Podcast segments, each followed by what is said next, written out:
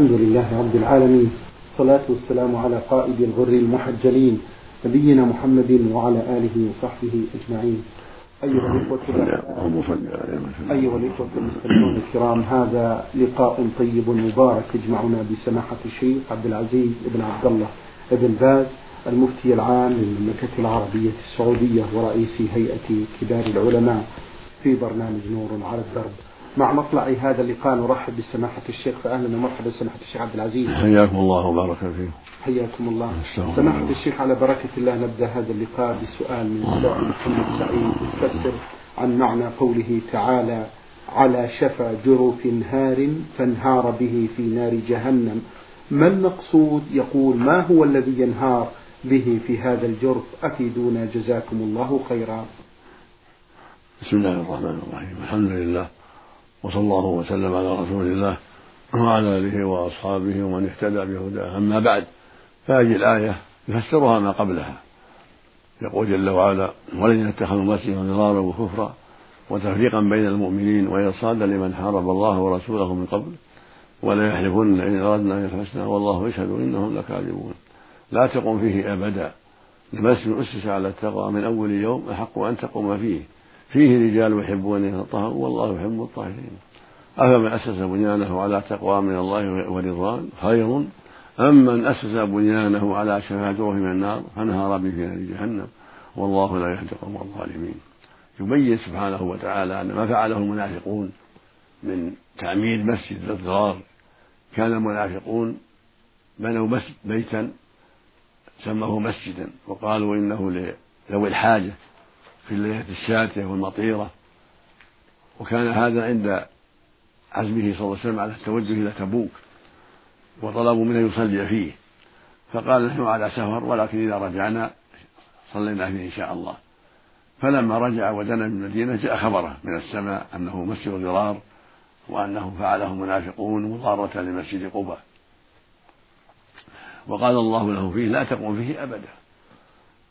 لمسجد أسس على التقوى من أول يوم وهو مسجد النبي صلى الله عليه وسلم ومسجد قباء خير من هذا المسجد الذي أسسوه على البلاء والفساد والقصد الفاسد. وكانوا يقولون أنه يأتي أبو عامر الفاسق كان يقال له الراهب فيقول يريدون أنه ينزل فيه ويكون حربا للرسول صلى الله عليه وسلم ولأصحابه. فأطلع الله جل وعلا نبيه على مقصدهم الخبيث ونهاه أن يقوم فيه. يسجد على التقوى أول من أول يوم أحق أن تقوم فيه. فيه رجال يحبون الطهر والله يحب المطهرين. ثم قال سبحانه أفما أسس بنيانه ولا تقوى من الله ورضوان خير كمسجد قباء ومسجد النبي صلى الله عليه وسلم. المسجد أسس على التقوى من أول يوم أحق أن تقوم فيه.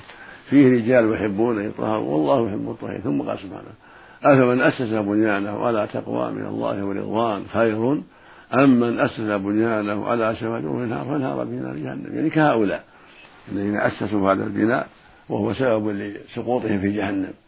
هم بنيانهم هذا المقصود بعيدهم هم.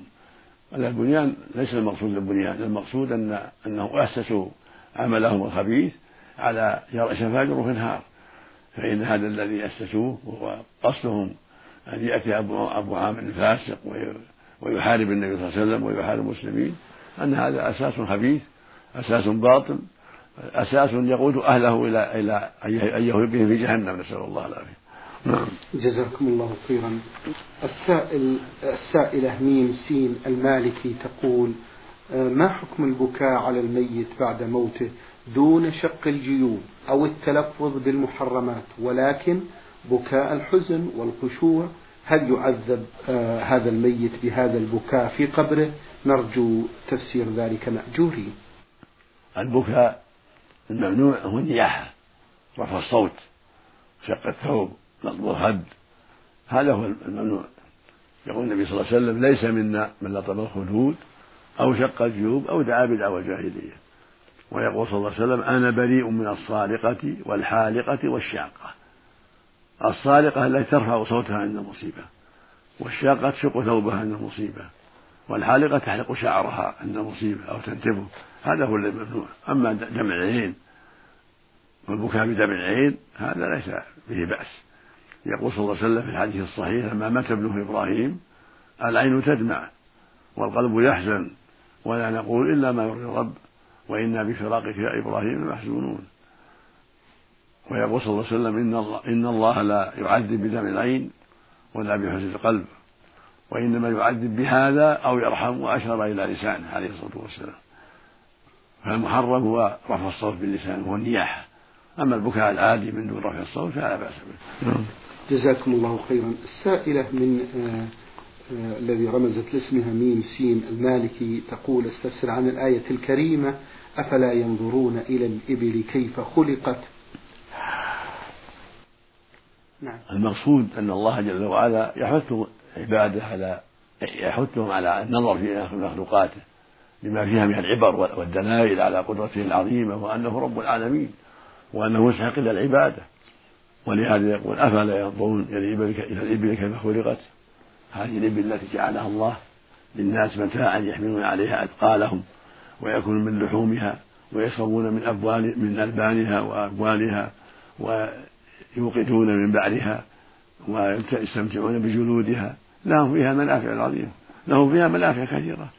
وعليها وعليها تحملون كما قال جل وجل وعلا والأنعام خلق لهم فيها دفء ومنافع ومنها تأكلون. ولكم فيها جمال حين تريحون وحين تسرحون. وتحملوا أثقالكم إلى بلد لم تكونوا بالغين إلا بشق الأنفس. إن ربكم لرؤوف رحيم. فهي آية مخلوق عظيم. فيه منافع كثيرة. فالله يقول أفلا ينظرون إلى الإبل كيف خلقت يعني وما فيها من المنافع العظيمة والعبر في خلقتها وفي منافعها. وإلى الجبال كيف نصبت هذه الجبال العظيمة وما فيها من الآيات والعبر. كان كلها من آياته العظيمة التي خلقها لعباده ليعتبروا وهكذا السماء. كيف رفعت هذه السماء فوقنا وزينها الله بالنجوم بالشمس والقمر. وهكذا الأرض كيف سطحت وسطها لعباده. فهذه آيات أربع. إلى الإبل كيف خلقت وإلى السماء كيف رفعت وإلى الجبال كيف نصبت وإلى الأرض كيف سطحت وهكذا غيرها. من البحار والأنهار والأشجار والشمس والقمر واختلاف الليل والنهار وغير كله آيات. كما قال جل وعلا إن في خلق السماء واختلاف الليل والنهار لآيات لأولي الألباب. نعم اللهم المستعان اللهم المستعان الله أكبر الله أكبر. نعم. آه، أيضا تستفسر عن الآية الكريمة وصل عليهم إن صلاتك سكن لهم. تقول ما المقصود بالصلاة هنا؟ المقصود الدعاء يعني يدعو لهم. خذ من أموالهم صدقة تطهرهم وتزكيهم بها وصل عليهم. يعني يأخذ الصدقات منهم ويدعو لهم بالتوفيق والرحمة والخلاف الجزيل. هذا معنى صل عليهم. يعني يدعو لهم بالبركة. بارك الله لكم. أثابكم الله تقبل الله منكم زادكم الله من فضله وما أشبه ذلك. نعم. تقول في آخر أسئلتها إذا هل يجوز الصلاة والصيام عن الميت؟ يصام عنه إذا كان عليه دين. إذا كان عليه رمضان أو نذور يصام عنه. أو كفارات يقول النبي صلى الله عليه وسلم من مات وعليه صيام صام عنه وليه يعني قريبه يعني صوم واجب مثل رمضان مرض ولا صام ثم عافاه الله وتساهل ولا صام ولا مات يصام عنه. أو الحائض كذلك أفطرت في رمضان أو النفساء ثم ظهر رمضان تساهلت ثم ماتت قبل أن تقضي يقرأ عنها. وهكذا كفارة الظهار كفارة الجماع في رمضان كفارة القتل إذا مات وعليه صيام صام عنه وليه. هذا هو المشروع. أما رمضان نفسه إذا كان إذا كان معذور فلا. مثل أفطر في رمضان مريض. ولكن مات في مرضه ما ما يقرأ عن شيء لأنه معذور. مات في مرضه والتطوع لا يتطوع عن أحد لا يصوم أحد عن تطوع إنما يصوم عنه إذا كان عليه واجب عليه قضاء فلم يقضه تساهل. فيستحب لأوليائه من الورثة أن يقضوا عنه. ولو جماعة يتقاطعونه صار من رمضان كل واحد يصوم بعض الأيام. أما الكفارة لا لابد يصومها واحد لأنها متتابعة. كفارة القتل شهرين متابعين أو كفارة الجماع في رمضان شهرين متابعين لمن عجز عن الرقبة أو كفارة القتل لمن عجز عن الرقبة شهران. هل يصومها واحد؟ لأنها متتابعة. يستحب لأقربائه أن يصومها منهم واحد. هذه الكفارة متتابعة. نعم. جزاكم الله خيرا. بعد ذلك ننتقل إلى القصيم والسائل ألف ألف يقول سماحة الشيخ ما الحكمة من أننا نتوضأ إذا أكلنا لحم الجزور عن بقية الأغنام؟ جزاكم الله خيرا. الله أعلم. مشهور عند العلماء أنها تعبدية. أمرنا الله بها تعبدا. فعلينا أن نمتثل أمر الله سبحانه وتعالى ولو لم نعلم الحكمة. المشهور عند العلم أن هذا تعبد لا نعلم الحكمة فيه. والله جل وعلا هو الحكيم العليم في كل ما يأمر به وينهى عنه سبحانه وتعالى. وإن لم نعرف الحكمة علينا أن نعمل بما أمرنا جل وعلا وإن لم نعرف الحكمة. نعم. جزاكم الله خيرا سماحة الشيخ. بعد ذلك ننتقل إلى الأردن والسائل محمود محمد يقول في هذا السؤال هل يحل للرجل المسلم أن يتزوج من امرأة مشركة كتابية يهودية كانت أو نصرانية جزاكم الله خيرا. يجوز الزواج من اليهودية والنصرانية أهل الكتاب إذا كانت محصنة عفيفة معروفة بالعفة وحرة. لقول الله جل وعلا في سورة المائدة اليوم أحل لكم الطيبات وطعام الكتاب حل لكم وطعامكم حل لهم. والمحصنات من المؤمنات والمحصنات من الذين أوتوا من قبلكم. إذا آتيتم أجورهن. محسنين غير مسافحين ولا متخذي أخدان. فإذا كانت محصنة عفيفة وزوجها الرجل العفيف فلا بأس. جزاكم الله ولكن كون يتزوج من المسلمات أولى وأبعد وأحوط عن الشر. كون يأخذ مسلمة أسلم. لأنها قد تضر أولادها وقد تدعوهم إلى دينها الباطل. فكونه يتزوج مسلمة حنفية حنيفية يعني على دين الإسلام أولى من تزوج الكتابية وإن كانت مباحة. نعم. جزاكم الله خيرا. سماحة الشيخ السائل من الأردن له سؤال ثاني يقول هل علي إثم إذا لم أصلي الصلاة المكتوبة في المسجد علما بأنني لا أسمع النداء إلا بمكبرات الصوت؟ أي أن المسافة بيني وبين المسجد هي كيلو متر واحد تقريبا وأنا أجد مشقة في المحافظة على حضور الصلوات الخمس في المسجد؟ هذا السائل من الأردن. تفضل. الواجب على من سمع النداء أن يجيب المؤذن وأن يصلي مع الجماعة. لقول النبي صلى الله عليه وسلم من سمع النداء فلم يأتي فلا صلاة له إلا من عذر. قيل لابن عباس ما هو العذر؟ قال خوف أو مرض. وجاءه رجل أعمى فقال يا رسول الله ليس لي قائد يقودني المسجد فهل لي من رخصة أن أصلي في بيتي؟ فقال هل تسمع النداء بالصلاة قال نعم. قال أجي. هذا أعمى ليس له قائد ومع هذا أمره النبي أن يجيب. إذا كان يسمع النداء بالصوت العالي دون مكبرات أما إذا كان لا يسمع النداء إلا بالمكبر فهو معذور. إذا صلى في بيته أو صلى مع جيرانه في بيت أحدهم حتى يوجد عندهم مسجد يكون صوت المؤذن يسمعونه بدون مكبر. أما إذا كان لا يسمع إلا بالمكبر فهو بعيد. إذا شق عليه الذهاب لكن إن إن إن تجشم المشقة وصبر وذهب في السيارة أو على رجله هذا خير عظيم وفضل كبير. لكن لا يلزمه إذا كان في مشقة. إذا كان بعيد لا يسمع صوت المؤذن إلا بالمكبر فهو لا يلزمه لكن إذا تجشم المشقة وصبر وأحب المشاركة في الخير هذا خير عظيم. في الصحيح أن رجلا كان بعيد عن المسجد كان أبعد الناس عن المسجد وكان يأتي إلى المسجد حافيا. في مسجد النبي صلى الله عليه وسلم في المدينة في حياة النبي صلى الله عليه وسلم. فقال له بعض الناس لو اشتريت حمارا تركبه في الرمضاء أو في الليلة الظلماء فقال الرجل إني أحب أن يكتب الله لي أثر خطاي ذاهبا وراجعا. فأخبر النبي صلى الله عليه وسلم بذلك فقال إن الله قد جمع له ذلك كله جمع له أثر خطاه ذاهبا وراجعا. وكان بعيدا لكن صبر على التعب حرصا على الأجر. لكن من كان لا, لا, لا يتحمل ويشق عليه ذلك فلا بأس أن يصلي في بيته. أو مع جماعة الله كان عندهم إن كان عنده جماعة يصلي وياه في بيت أحدهم وإن استطاعوا يعمروا المسجد وجب عليهم يعمروا المسجد أن يعمروا المسجد ويصلوا فيه فيما بينهم في حارتهم.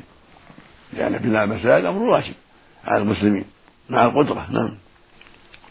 جزاكم الله خيرا. يقول هذا السائل سماحة الشيخ من آه، الأردن له فقرة أخرى تتبع الفقرة الأولى. يقول نصلي في البيت أحيانا الصلاة المكتوبة أنا وإخواني ووالدي وإخوتي ولكننا نصليها كل واحد لوحده ولا نصليها مع إمام واحد منا على شكل جماعة. هل علينا إثم في ذلك إذا تركنا الجماعة في نفس البيت؟ نعم لا يجوز الواجب أن تصلوا جماعة. صلاة الجماعة واجبة وأداؤها المسجد واجب كل هذا. فالواجب عليكم أن تصلوا جماعة إذا لم يتيسر. الصلاة في المسجد وجب أن تصلوا جماعة.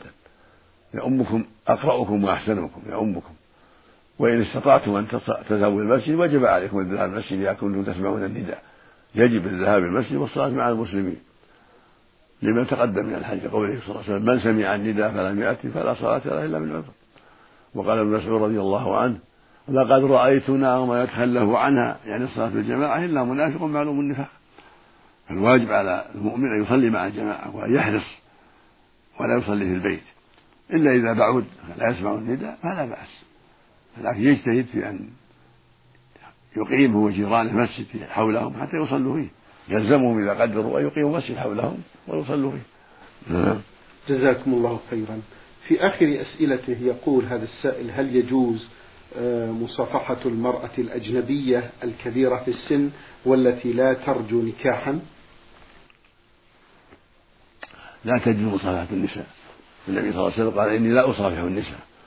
وقالت عائشة رضي الله عنها ما مست يد رسول الله يد امرأة قط. ما كان يبايعهن إلا بالكلام عليه الصلاة والسلام. فلا تجوز مصافحة النساء ولو عجائز حسبا لمادة الفتنة وحذرا من الشر. نعم. جزاكم الله خيرا. السائل هذا يقول هل نزيف الدم من الأنف وبشكل متكرر يبطل الوضوء حيث إنه ينزف أحيانا خلال الوضوء نفسه فهل, فهل أعيده من جديد أفيدونا سماحة الشيخ؟ إذا كان قليلا يعفى عنه وإن كان كثير فالأحوط الإعادة إعادة الوضوء. وأما إن كان قليل يعفى عنه والحمد لله. لأن في نقض الوضوء الضعاف الكثير خلاف بين العلماء. فإذا كثر الدم فالأحوط أن تعيد الوضوء إذا وقف الدم. وأما إن كان قليل يعفى عنه تمسحه ويعفى عنه جزاكم الله خيرا.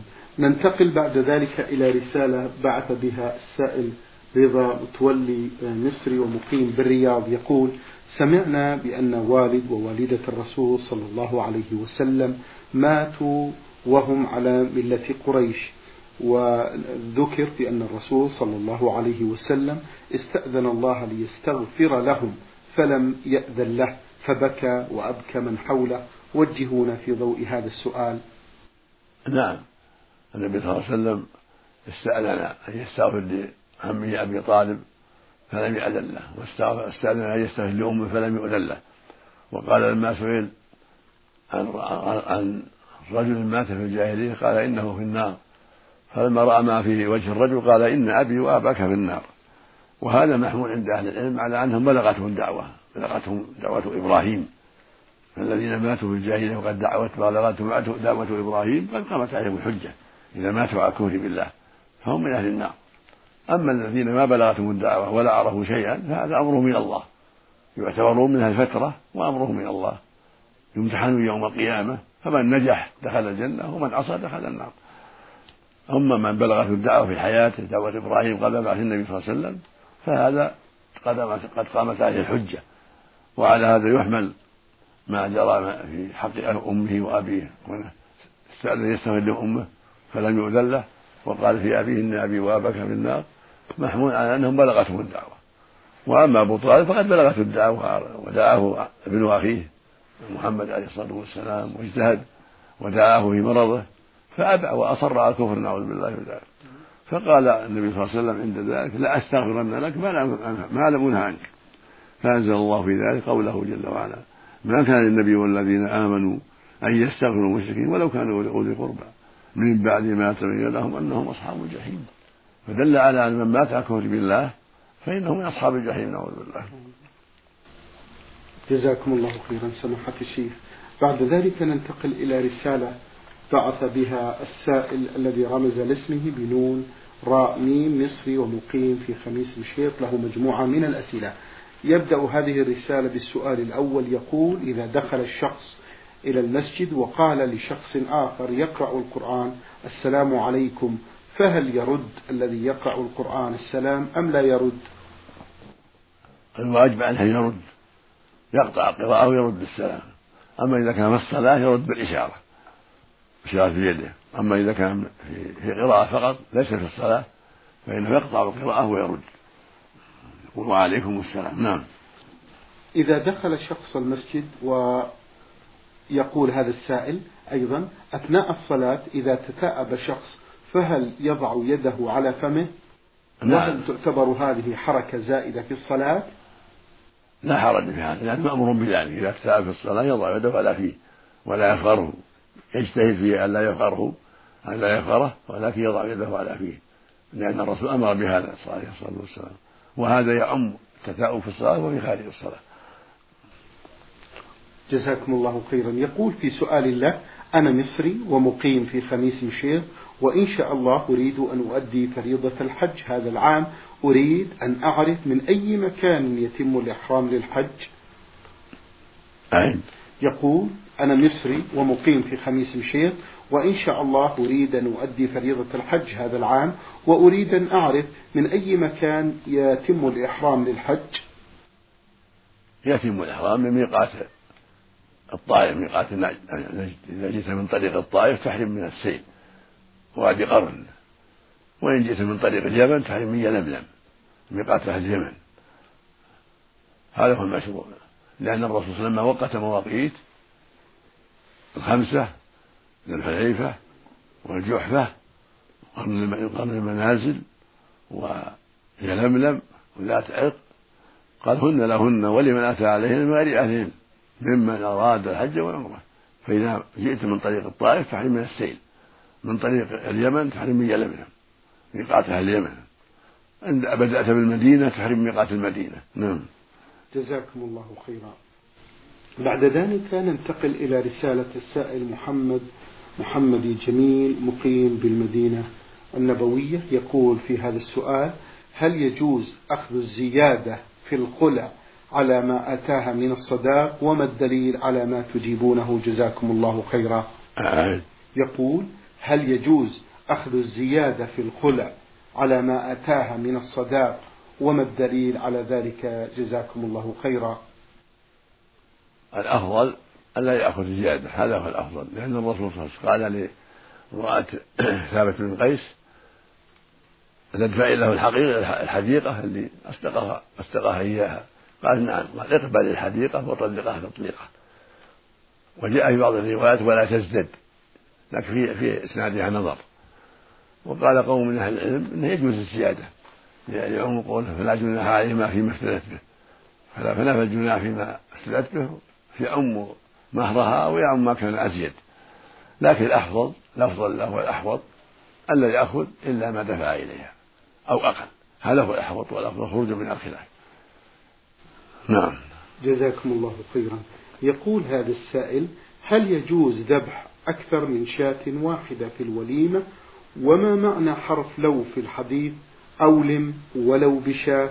هذا الحديث متفق عليه. هل هي للتكثير أم للتقليل؟ الحديث فيه أولم ولو بشاه. قال النبي صلى الله عليه وسلم لعبد الرحمن بن عوف وهي للتقليل يعني ولو كان المولم بشاه. هذا يدل على الأفضل أكثر شاتين ثلاث أربع حتى يكون الجمع أكثر الذين يستفيدون من هذا الزواج ومن وليمة الزواج. وحتى يكون إعلانه أظهر يكون إعلانه أكثر وأظهر. نعم. جزاكم الله خيرا سماحة الشيخ. بعد ذلك ننتقل إلى رسالة وصلت من السائل يا ألف ميم. يقول سماحة الشيخ ما هي الأوقات التي نهي عنها في الصلاة؟ جزاكم الله خيرا. الأوقات خمسة التي نهي عنها في الصلاة. بعد صلاة العصر إلى أن تصفر الشمس وإلى وبعد اصفرارها إلى أن تغيب هذه وقتان. والثالث عند وقوفها. وسط النهار حتى تميل إلى المغرب وهو وقت قصير. والرابع بعد بعد طلوع الفجر إلى طلوع الشمس والخامس بعد طلوعها حتى ترتفع قيد الرمح هذه خمسة. ويجوز اختصارها إلى ثلاثة فيقال ثلاثة من طلوع الفجر إلى ارتفاع الشمس. ومن بعد صلاة العصر إلى غروب الشمس. هذان اثنان. والثالث عند وقوفها قبيل الظهر حتى تزول وهو وهو وقت قليل عند توسطها السماء قبل أن تميل. نعم. جزاكم الله خيرا. بعد ذلك ننتقل إلى رسالة هذا السائل الذي رمز لاسمه بصاد عين شي. يقول سماحة الشيخ آه، أسأل وأقول هو أنني وبعض الأشخاص نذهب يوم الجمعة إلى أداء صلاة الجمعة في مسجد جامع في قرى مجاورة بالرغم من وجود مسجد جامع لدينا. أي يقول السؤال هو أنني وبعض الأشخاص نذهب يوم الجمعة إلى أداء صلاة الجمعة في مسجد جامع في قرى مجاورة بالرغم من وجود مسجد جامع لدينا وبه خطيب. فهل يجب أن يصلي الشخص في الجامع الموجود في قريته أم أنه يصلي الجمعة في أي جامع آخر؟ والسلام عليكم.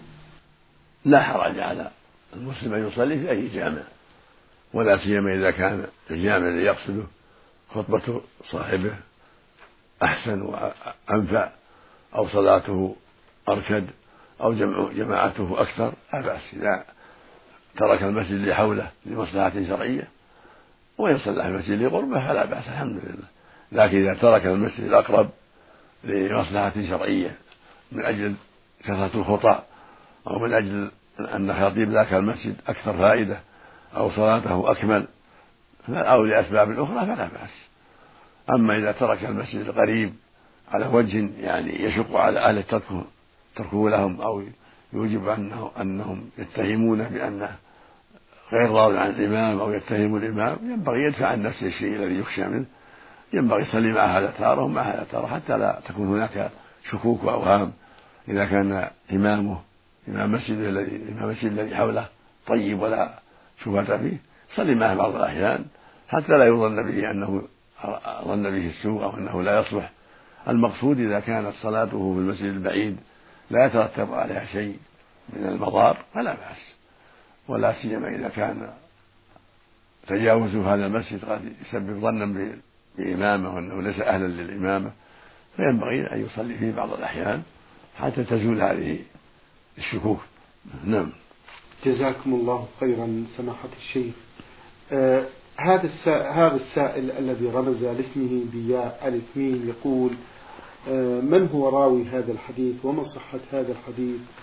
قال رسول الله صلى الله عليه وسلم إن بين الرجل وبين الكفر آه، ترك الصلاة وجزاكم الله خيرا. هذا حديث رواه مسلم في الصحيح. عن جابر بن عبد الله الأنصاري رضي الله عنه وعن أبيه عن النبي صلى الله عليه وسلم قال بين الرجل وبين الكفر والشرك ترك الصلاة خرجه مسلم في الصحيح.